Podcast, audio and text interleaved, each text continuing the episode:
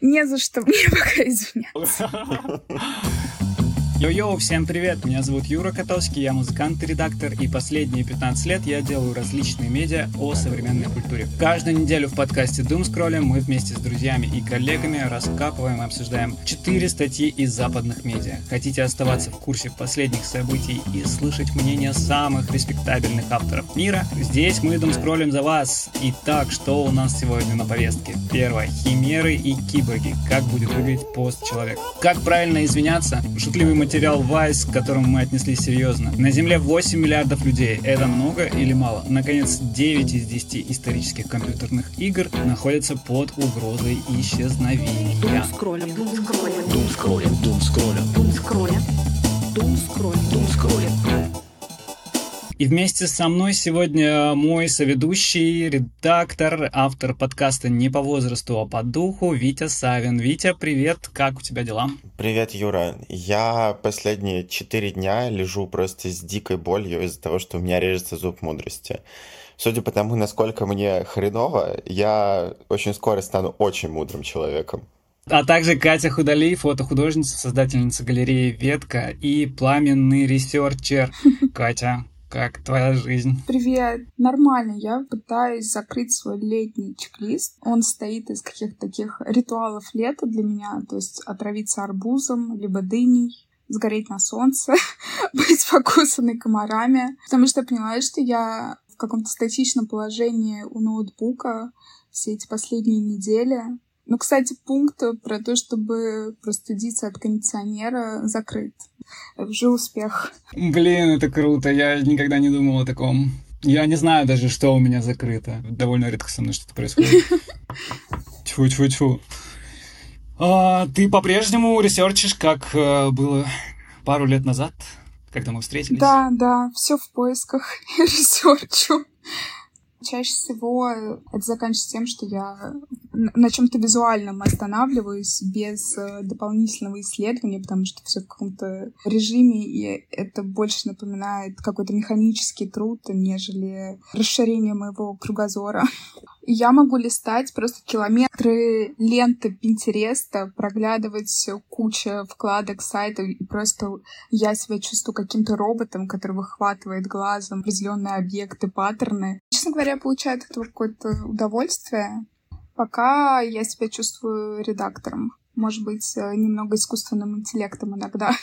Ну, мне кажется, как раз э, как ты, искусственный интеллект э, не заменит. В отличие от всяких новостников, я вот тут видел новость про то, что сейчас многие издательства, они обсуждают и думают над тем, чтобы заменить часть редакции искусственным интеллектом. И, конечно, журналисты против, но медиакорпорации, у них есть весомый аргумент, и он звучит так, что другие корпорации в любом случае уже делают это, и поэтому если они не будут делать этого, то они проиграют в конкурентной борьбе.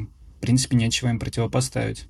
Да, я знаю такие примеры, когда вот есть редакция, набирают 2-3 человека, им нужно очень много, в общем, материалов выпускать, и в основном это получается так, что 10 статей им нужно написать там за неделю, 8 делает чат GPT. Естественно, человек просто фактически проверяет какие-то вещи. Они в тандеме работают, по крайней мере. Ну, кстати, наверняка многие журналисты читерили бы если бы их не, не знаю, не заменяли, либо не подкрепляли искусственным интеллектом, они бы просто там, сидя в офисе на работе, использовали чат GPT для того, чтобы экономить свое время, особенно когда эта работа не пыльная, то есть не какая-то глубокая там редакторская работа, а новости, короткие заметки. Если мы говорим про новости, то да, окей, на новостную ленту можно посадить просто бота с чатом GPT и все. И, возможно, это будет даже лучше, потому что какие-то инфоповоды этот бот сможет отслеживать быстрее. Там, не знаю, те же обновления перечня Минюста с иноагентами. Но я себе не очень представляю полноценного бота, работающего как э, журналиста с большими текстами. В частности, например, в расследовательской журналистике, потому что тут все-таки как будто бы нужен человек прям. Мне вообще глобально кажется, что если АИ там кого-то и заменит, то различных э, среднячков, а там какие-то такие большие авторы, редакторы, возможно, их ценность как раз-таки, или там дизайнеры, художники, возможно, их ценность на этом фоне как раз только вырастет. Как сказала Оля Боброва из «Новой газеты» в фильме об убийстве Анны Политковской, я не считаю журналистикой ничего, кроме социалки, гражданки и политики. Если подходить подходить с точки зрения Бобровой, а я с ней согласен очень сильно, не заменит искусственный интеллект журналистику. А если мы сюда включаем, там, не знаю, какой-нибудь лайфстайл, подборки топ-5 образов сезона и так далее, то тут, конечно, да. Дум скролля. Дум скролля. Дум скролля. Первый материал будет попроще. Он называется «Утеряно 87% исчезновения классических видеоигр». Его написала Келси Левин, это соосновательница организации Фонд истории видеоигр. На их сайте этот обзор выложен. Фонд истории видеоигр провел первое в истории исследование доступности классических игр, и результаты оказались достаточно мрачными. 9 из 10 игр, выпущенных в США, находятся под угрозой исчезновения. На каждого доступного Марио приходится 9 других игр, которых вы, возможно, даже не слышали и не услышите, но они имеют э, историческую ценность для исследования этой культуры. И по логике она пишет, что здесь могли бы помочь различные библиотеки и архивы но с ними есть проблема, что существуют лоббисты в американской индустрии видеоигр. И они успешно заверили Бюро регистрации авторских прав э, США, что все необходимые игры уже в любом случае будут сохранены. Почему они так делают? Потому что, во-первых, расходы на то, чтобы оцифровать игру, они гораздо больше, чем э, расходы там, на то, чтобы оцифровать э, фильм. Во-вторых, они не видят в этом какого-то коммерческого смысла. Соответственно, они сохраняют какие-то главные тайтлы. Бюро регистрации авторских прав США сделало исключение из подобных правил для литературы, музыки. Благодаря усилиям лоббистов на игры эти правила не распространяются. В следующем году будет, соответственно, новое заседание этого бюро, и они хотят иллюстрировать этими материалами то, что закон этот нужно изменить. Мне кажется, за последние там 10-15 лет какое-то классическое старое искусство, оно продолжает терять контекст контекст. Сейчас роль какого-то селектора, который достает там из множества-множества старых изображений и составляет из них какой-то новый там нарратив, новый контекст, это гораздо более важно там для современного слушателя. Простой пример — это условно Spotify, где мы набираем там из разных альбомов песни, которые нам нравятся, и составляем из них свою подборку, которую мы хотим слушать, из которой мы хотим жить. Возникает вопрос, сохранит ли вообще старый контент такую значимость для истории культуры. Мы же сейчас живем в эпоху перепроизводства контента, да? Нужно ли нам сохранять эти видеоигры? Потому что сейчас всего так много, что в будущем я даже не могу представить, кто может в этом во всем разобраться и как-то это структурировать. С играми игровой индустрии получается как с кинематографом. Изначально это аттракцион, это развлечение, исключительно коммерческая значимость проблема с сохранностью этих игр в том, что кто-то не определяет игры как часть культурного наследия, с чем я безусловно, не согласна, потому что для меня игры — это все равно уже часть искусства. Я сейчас иногда занимаюсь тем, что ищу какие-то интересные игры. В 80-х, 90-х есть какой-то вот интернет-термин для этих игр — обскурные игры. Они совершенно поразительные. Они делались именно в то время, когда еще индустрия не была сформирована. Создатели, разработчики игр как будто изучали вот это вот пространство жанровое, визуальное, они просто поразительны и своими сюжетами, своими геймплеями, и просто визуальными решениями. Я считаю, что это можно, по крайней мере, отнести к искусству. Либо, например, есть такое явление, как машинима, фильмы, которые сняты внутри геймплея игр. Игры уже встраиваются в контекст современного искусства, киноиндустрии, экспериментального кино. Смотреть на игры только с коммерческой стороны, это было бы большой оплошностью. Человечество не заметило, как с помощью какого-то нового инструмента создало новую дисциплину искусства. Мне кажется, тут скорее затрагивается просто очень интересная тема, на самом деле, вот этой жизни произведения искусства сквозь века и, в принципе, определение того, что будет жить вечно, что не будет жить вечно. И я к этому отношусь таким образом, что не надо это трогать. Время покажет. Если эта игра реально будет кому-то интересно, значимо, то люди ее оцифруют, они что-то придумают с этим. Именно создавать государственные меры по поддержке, как будто это все слишком искусственно. Я на днях пересматривал фильм из 90-х, э, начала нулевых, называется «Десятое королевство». Это прям культовая штука для детей 90-х. Среди моих сверстников вообще никто не знает, что это такое. А это абсолютно шикарный фэнтези-фильм с отвратительной графикой и костюмами начала нулевых. Это сериал, который? Да, да, да, да, да, в котором пять серий. А, тогда я именно то э, поколение, которое знает и очень любит Десятое Королевство. Да, вот. И я думаю, блин, наверное, я его сейчас даже не найду в интернете. Нифига, оказывается, есть на Ютубе все пять серий, можно их с удовольствием посмотреть. И это как раз-таки тот пример, что вот если это кому-то надо, то оно сохраняется. Можно я тебя сейчас перебью? Когда ты говоришь про Десятое Королевство, ты, по сути, говоришь про вот эти вот там 1-2% от культуры, да, которые как раз-таки находятся там на поверхности какой-то. Угу. Допустим, вот сейчас очень много музыкантов и очень много музыки, очень много всего. Нужно ли нам архивировать всякую хрень? Плохие книги, не знаю, бульварные романы, а мало ли, пройдет там 200 лет, кто-то в них обнаружит там какое-то новаторство. Насчет плохой музыки, угу. плохих книг, плохих каких фильмов. Так вот, ты понимаешь, я о чем и говорю. Останутся самые яркие представители своей группы. То есть даже среди плохих книг и плохого кино что-то прям супер ужасное, я не знаю, там, условно то, что получило золотую малину, оно все равно останется как пример плохого. Точно так же, как и среди хорошего. Ну, типа, не останутся все останется там сквозь года, десятилетия и так далее только несколько представителей, которые будут отражать эту эпоху, это явление, что-то еще. И это абсолютно нормально. Эта селекция, она происходит сама по себе. Я не думаю, что тут нужен какой-то вот искусственный человек рядом.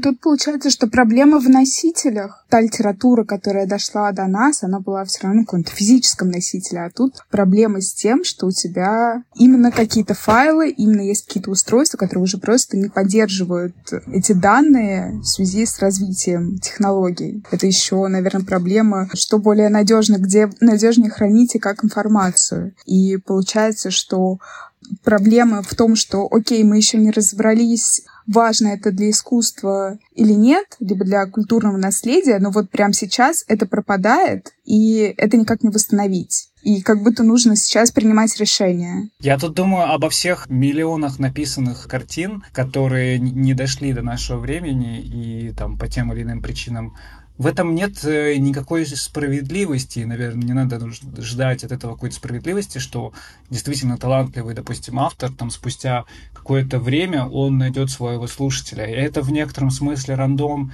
удача для тех, кого сохранили в этом есть несправедливость, и мне почему-то кажется, что в этой несправедливости кроется своя справедливость, потому что мир изначально несправедлив, рандомен, как-то все так оно само собой получается. Несправедливость как раз-таки в том, что доходят какие-то коммерческие, успешные, в общем, мейнстримные работы. Марио мы все будем знать, а какая-то более изощренная, сложная игра, которая не получила популярность у широкой аудитории, но при этом она, возможно, очень очень ценна своим художественным каким-то решением, наполнению, она пропадет. Она не была известна среди вот любителей поиграть в Марио. Первый материал от меня я нашел на Воксе, его написал Брайан Волш, и он называется «8 миллиардов человек» это слишком много или слишком мало. В 22 году на Земле родился 8-миллиардный человек. Повсюду вообще посыпались э, прогнозы различных ученых о том, что якобы к концу века мы достигнем отметки вообще в 10,5 миллиардов, и все кричат о том, что это буквально последний рубеж на пути к климатической экологической катастрофе. Опасения, они вообще абсолютно не новы. Еще в 18 веке различные исследования писали о том, что там сила населения Земли бесконечно больше, чем сила Земли для производства производства каких-то ресурсов чтобы человек мог выжить нормально. Но при этом, на самом деле, страх перенаселения беспочвенный. Согласно другим исследованиям, две трети человечества сейчас живет в таких странах, где рождаемость в течение жизни ниже, чем 2,1 ребенка на одну женщину. Если переводить на язык обычной жизни, именно этот уровень необходим просто для того, чтобы восполнять население. То есть даже не для роста, а просто чтобы как-то, не знаю, нормально выживать. Это как было у Кэрола, да, о том, чтобы оставаться на месте, надо бежать два раза быстрее. Вот, собственно, здесь та же история. Чтобы оставаться в таком же составе, нужно рожать хотя бы двух детей постоянно. С другой стороны, есть очень много вопросов к тому, вообще сможет ли население достигнуть этих 10,5 миллиардов, потому что помимо низкой рождаемости есть момент того, что есть какие-то природные ограничители, которые не дают развиваться. Да, там, например, одна из самых, отчасти, конечно, конспирологических теорий, но все же о том, что та же пандемия COVID-19 — это такой ответ Земли на то, что людей стало слишком много, потому что среди животных, например, реально фиксируются такие ситуации, когда за счет различных вирусов природа очень сильно контролирует размер популяции того или иного вида. С третьей стороны, еще другой вопрос. Вся эта история про то, что у Земли не хватит ресурсов, это все тоже миф, потому что когда в 18, 19, 20 веке различные исследователи писали о том, что ресурсов Земли не хватит, они же не знали о том, что начнется зеленая революция, о том, что люди изобретут семена со сверхурожайностью, о том, что большая рождаемость — это такой демографический дивиденд, как его называет автор статьи, который на самом деле ведет к огромному росту экономического роста. И вот отсюда как раз-таки мы возвращаемся вообще к другой проблеме о том, что нынешние 8 миллиардов это может быть даже слишком мало, а не слишком много. Потому что рост населения провоцирует, как правило, экономический рост. А экономический рост провоцирует упадок населения, как, например, сейчас это происходит в Европе, где население стареет, как это происходит в том же Китае, где уже даже отменили вот эту программу, что в семье может быть только один ребенок. Их население начало сокращаться. Там условно экономика выросла, да, нужно постоянно пополнять это население, люди стареют, и нужно больше работоспособного населения население растет, и темпы роста растут, и это завязано в том числе на экономике. Другой вопрос, конечно, когда на Земле просто место закончится, но при этом пока у нас еще есть огромное количество неисследованных территорий, так что ближайшие пару веков этого бояться вообще не стоит. И отсюда у меня просто возникает вопрос. Возникали ли у вас вот такие мысли о перенаселении, и, я не знаю, возможно, эта статья смогла развеять какие-то мифы об этом, потому что у меня прям такой шифт произошел, и я очень сильно успокоился. Есть какие-то материалы, которых э, я избегаю. Это материалы, в которых очень легко ошибиться и наговорить какой-то чуши и дезинформации. К этому материалу тоже с некоторой такой опаской отношусь. Вот, например, экология. У меня нет никакого понимания, действительно ли сейчас там глобальное потепление это плюс или минус. Если я там принадлежу какой-то политической ветви, да, если я себя ассоциирую с каким-то политическим крылом, то это как будто навязывает мне некоторый выбор, плюс это или минус. Мне понравился тезис, что природа сама регулирует популяцию, не знаю, можно ли так говорить, население Земли. Популяция звучит, как будто я о баранах. Нет, ну человек это же тоже биологический вид, поэтому нормально. Окей. И при этом ты потом сказал про то, что если много людей, то они рождают экономический рост, если становится мало людей, они рождают экономический упадок, и таким образом, получается, природа балансирует порядок, но причем при помощи экономики. Это мне кажется интересным. Меня немного раздражает э, повестка вроде «вся проблема из-за перенаселения», беспокойство и понимание переселения как корня всех глобальных проблем скорее является продуктом каких-то структурно-экономических изменений. Такой взгляд на перенаселение служит скорее отвлечение от более глубоких структурных проблем, несправедливое распределение ресурсов или эксплуатация развивающихся стран. То есть современные проблемы голода, например, не являются результатом того, что очень много людей и пищи не хватает, а скорее связаны с системой, которая приоритизирует аккумуляцию богатств в руках немногих за счет большинства. Мы живем в мире абсурдного изобилия, где огромное количество еды, товаров производится, а затем уничтожается. Такие речи, что есть опасность перенаселения в каких-то определенных районах мира, в Африке, в Азии, это еще может провоцировать рост ксенофобии и расизма. И я думаю, что это активно используется политиками для того, чтобы продвигать какие-то антимиграционные законы. Меня немного расстраивает такое однобокое понимание проблемы все намного сложнее, как мне кажется, и требует намного больше работы, чем просто ограничивание одних женщин рожать, а других стимулировать э, к многодетным семьям. Да, об этом тоже пишет автор статьи. Вся вот эта проблема перенаселения, она очень часто так культивируется в массовой культуре, из-за этого возникает эта паника, но на самом деле думать надо о другом. Зеленая революция решает часть проблем и может решить проблему голода массового. Проблемы миграции и ксенофобии существуют на сегодняшний день, и с ними непонятно, как бороться, потому что как будто бы именно западные страны, Европа, как э, двигатель толерантности и так далее, но при этом именно Европа больше всех кричит э, о миграции. Миграция как раз-таки идет из Африки, Азии, как правило. Отсюда возникает проблема ксенофобии. И автор статьи, я с тобой очень сильно согласна. Очень много проблем глубинных, которые надо решать. И, конечно, очень просто за ними, за большим понятием и громким словом перенаселения прятать все эти жесткие вещи.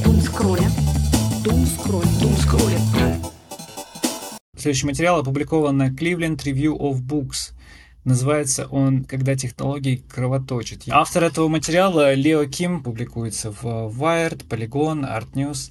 В конце 80-х Дона Харуэй написала манифест э, киборга. Она выдвинула фигуру киборга, который бы сочетал в себе части человека и машины, и таким образом человек мог бы преодолеть различия между полом и расой, освободить нас от бинарных понятий и различия между человек, природа, живая материя, неживая материя, противостояние «я» другому. Впоследствии образ киборга использовала технокультура и превратила его в тот же предсказуемый архетип, подчиненный той же бинарной логике, против которой Донна изначально выступала. Теоретик Со Йон Чу однажды задал вопрос, будет ли постчеловеческий мир постстереотипным миром, либо стереотипы просто будут выглядеть более постчеловеческими. То есть, говоря простым языком, после нашей истории, нашей вот такой вот цивилизации, к которой мы привыкли, наступит другая эра. Унесем ли мы с собой туда свои стереотипы? Либо в этом будущем мире мы откажемся от своих привычных представлений о человеке, но также стереотипов. Спустя годы мы можем видеть э, ответ на этот вопрос. Там сегодня оцифрованные инфлюенсеры используют расовую неоднозначность э, и таким образом зарабатывают миллионы. И в целом вся технокультура построена на том, чтобы как можно больше получить от человека. Поэтому автор материала предлагает новый термин. То есть э, понятие киборга уже как бы испорчено современной культурой, а оно не несет за собой смысла, поэтому автор ставит вопрос, да, как мы можем еще иначе к этому подойти,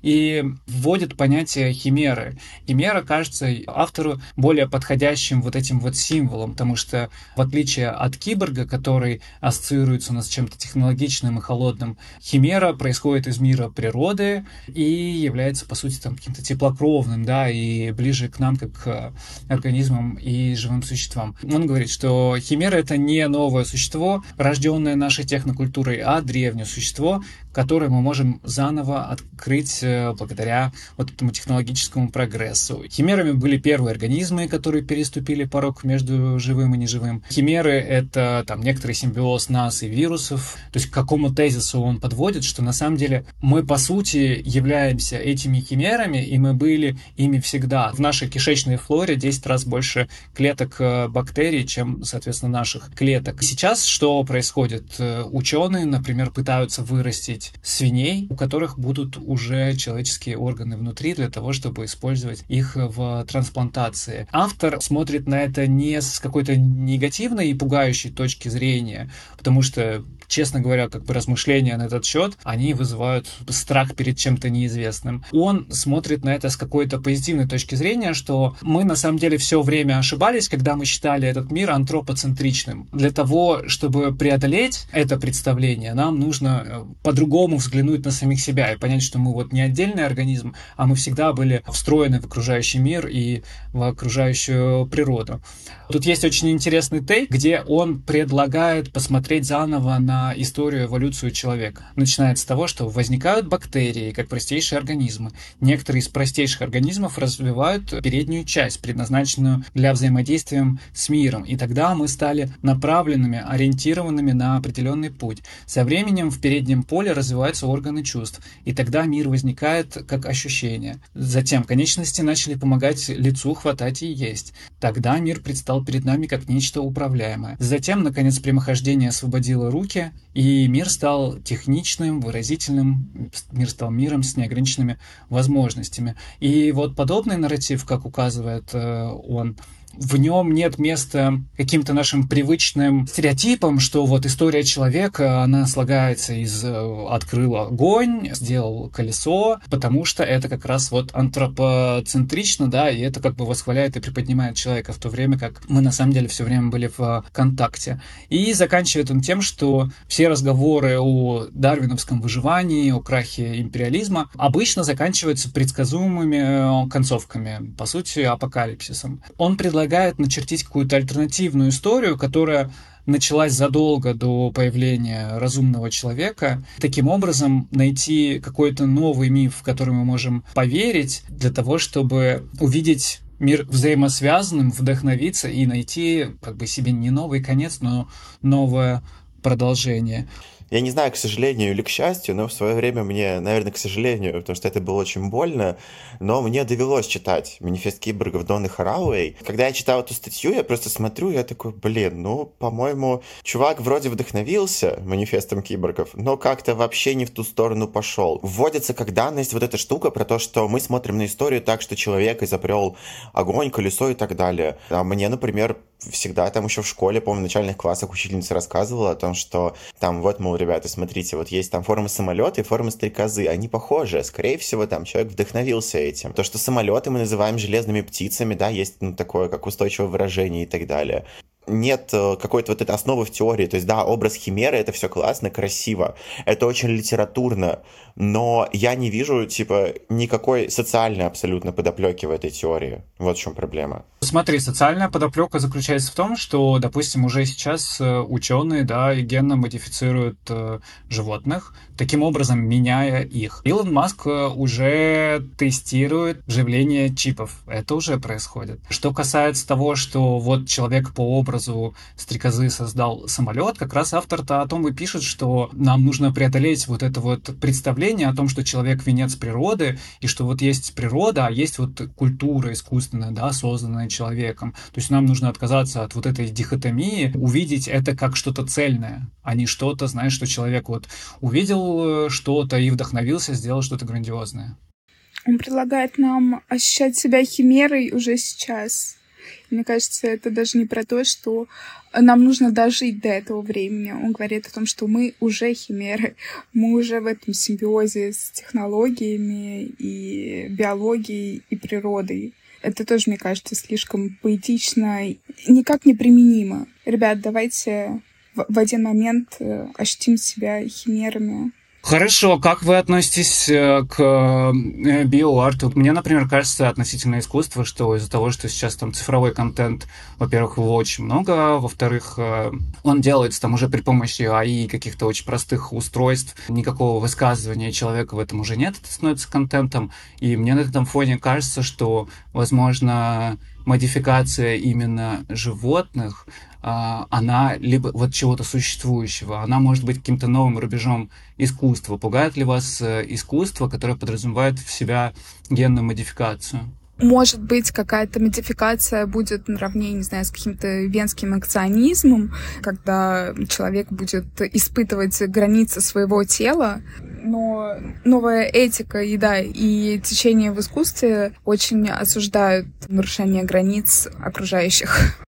Ну, при этом же вы же понимаете, что все эти технологии, во-первых, это невозможно всех заставить, да, делать то, как этично, и технологии в конечном счете они становятся более доступными, и в разных странах законы отличаются, поэтому там при желании можно уехать в другую страну с каким-то генетиком ученым и сделать там то, что ты задумал. Да, окей, можно выехать в другую страну сделать это, но если кто-то там представит миру перформанс по биоизменению животного или инсталляцию, в которой будет биоизмененное животное, да, окей, человек это сделает, но это вызовет, типа, очень жесткую реакцию общества. Ян Фабер, да, который даже, типа, собирал э, как материалы для своих работ только уже умерших животных, он же тоже вызвал там, типа, еще больше 15 лет назад огромную вообще критику резонанс. Тут это прям еще более жесткое вмешательство. И одно дело, если художник будет работать со своим телом, как-то его изменять, да, это окей, возможно, это может стать очень популярным. Но явно не животное. Это даже противоречит концепции киборга и химеры, потому что оно представляет наше единение, э, в общем, со всеми этими субъектами и представление их как субъектов, и значит, что забота о себе равно забота о о животных и представление его продолжением себя. Да, но при этом это же происходит все равно. В смысле, кто-то кто это использует как э, искусство? Да, конечно, но даже помимо этого есть очень много генетиков ученых, которые в ну, не афишируя, делают э, там делают эксперименты, да, с генетикой, которые были бы а, были бы порицаемы этикой были бы порицаемы обществом, но они как бы ждут э, момента, когда у них там произойдет какой-то прорыв, и они тогда смогут об этом публично заявить. Нет, подожди, одно дело это какие-то исследования, которые там происходят в закрытых лабораториях. Другое дело, да, ты изначально задал вопрос про искусство и про то, что это будет популяризировано именно как искусство. Тут все-таки немножко другая история. Искусство — это всегда про общественный диалог. Поэтому в рамках общественного диалога нет. Это порицается, это осуждается. Ну, а как вам в данном контексте тогда пример Пазолини, который нарушал этические нормы, делал в своем творчестве действительно большие вызовы, но в конечном счете стал классиком? И точно так же в его контексте и в его обществе то, что он делал, это подвергалось критике. Не, подожди, а, а, о, чем, о чем конкретно ты сейчас говоришь?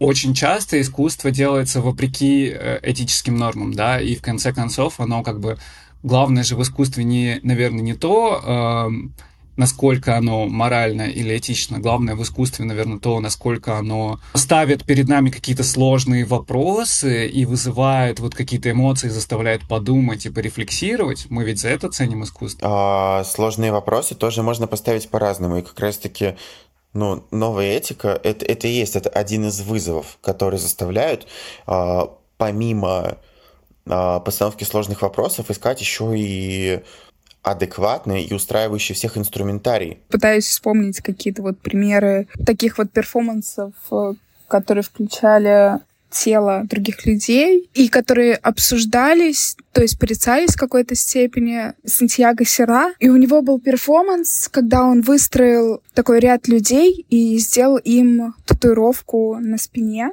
то есть такую линию провел требование было такое, чтобы у людей не было никаких татуировок на теле. Даже тогда была критика по поводу вот эксплуатации тел других людей для своей художественной работы. Хотя, хотя этим перформансом он буквально хотел показать, что типа в странах третьего мира люди настолько бедны, что готовы там пожертвовать телом за хоть какие-то деньги. Да, да. Неделю назад в прошлом выпуске Думскроллем мы обсуждали какие-то протестные символы, что может будоражить умы людей. Мы пришли, автор материала, она пришла к выводу, что поскольку все разные, то и не может быть никаких там способов протеста, либо какого-то бунта. И я тогда сказал, что, на мой взгляд, бунтом в скором будущем, да и сейчас уже, наверное, является модификацией тела. Это как будто какой-то некий новый рубеж, который еще будоражит, и который, видимо, будет будоражить в будущем. К этому так или иначе идем, к тому, чтобы там спаивать организмы технологий. Я имею в виду скорее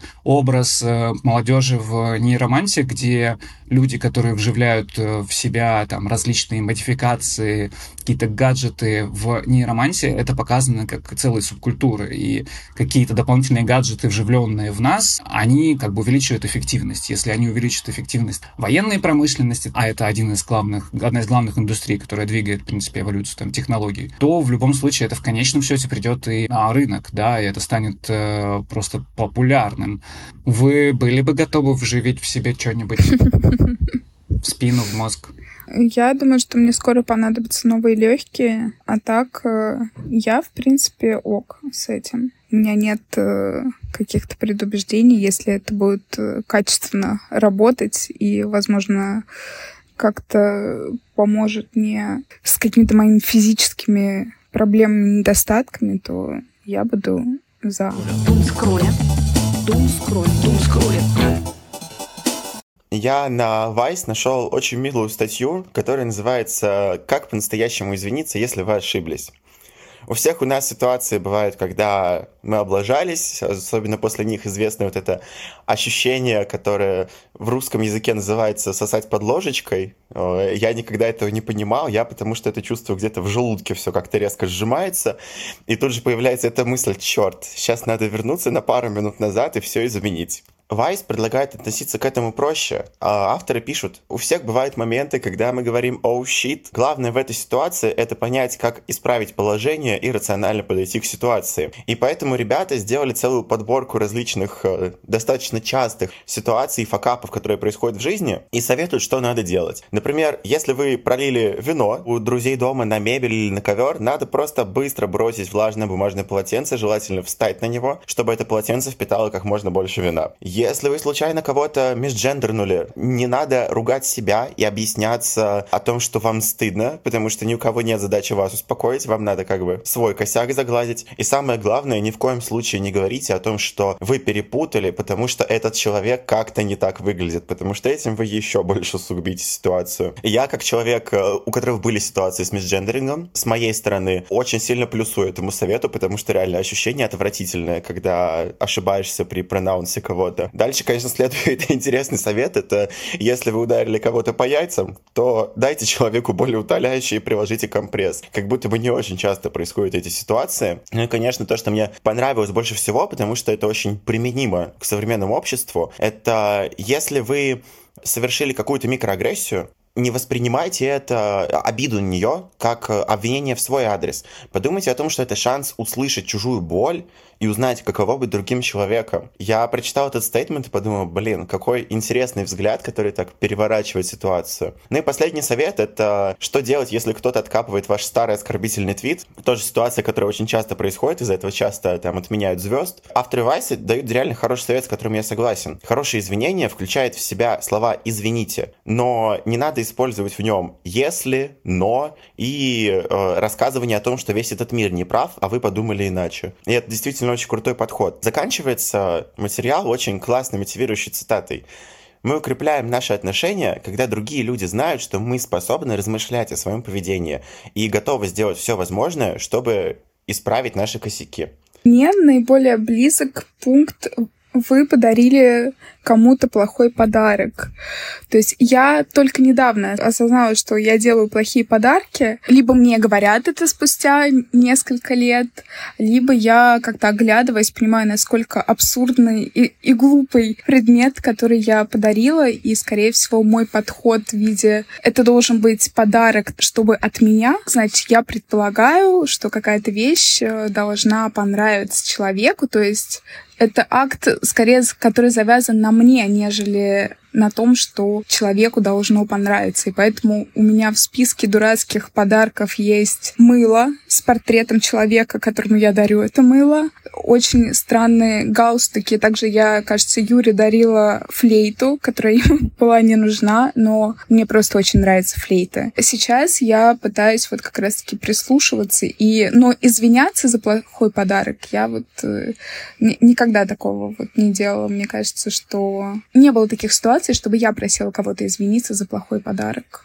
Хотя я лицо кривила, если мне подарок вот не нравился. Мне понравился поинт насчет э, извинений, которые внутри там подразумевают э, вот это вот но, потому что это, конечно, такой уход от ответственности и я вообще по жизни вот периодически встречаю людей, которые почему-то вот совсем не умеют извиняться. Я не знаю по какой причине. Может быть, они думают, что извинения не исправят ситуацию, которая сложилась.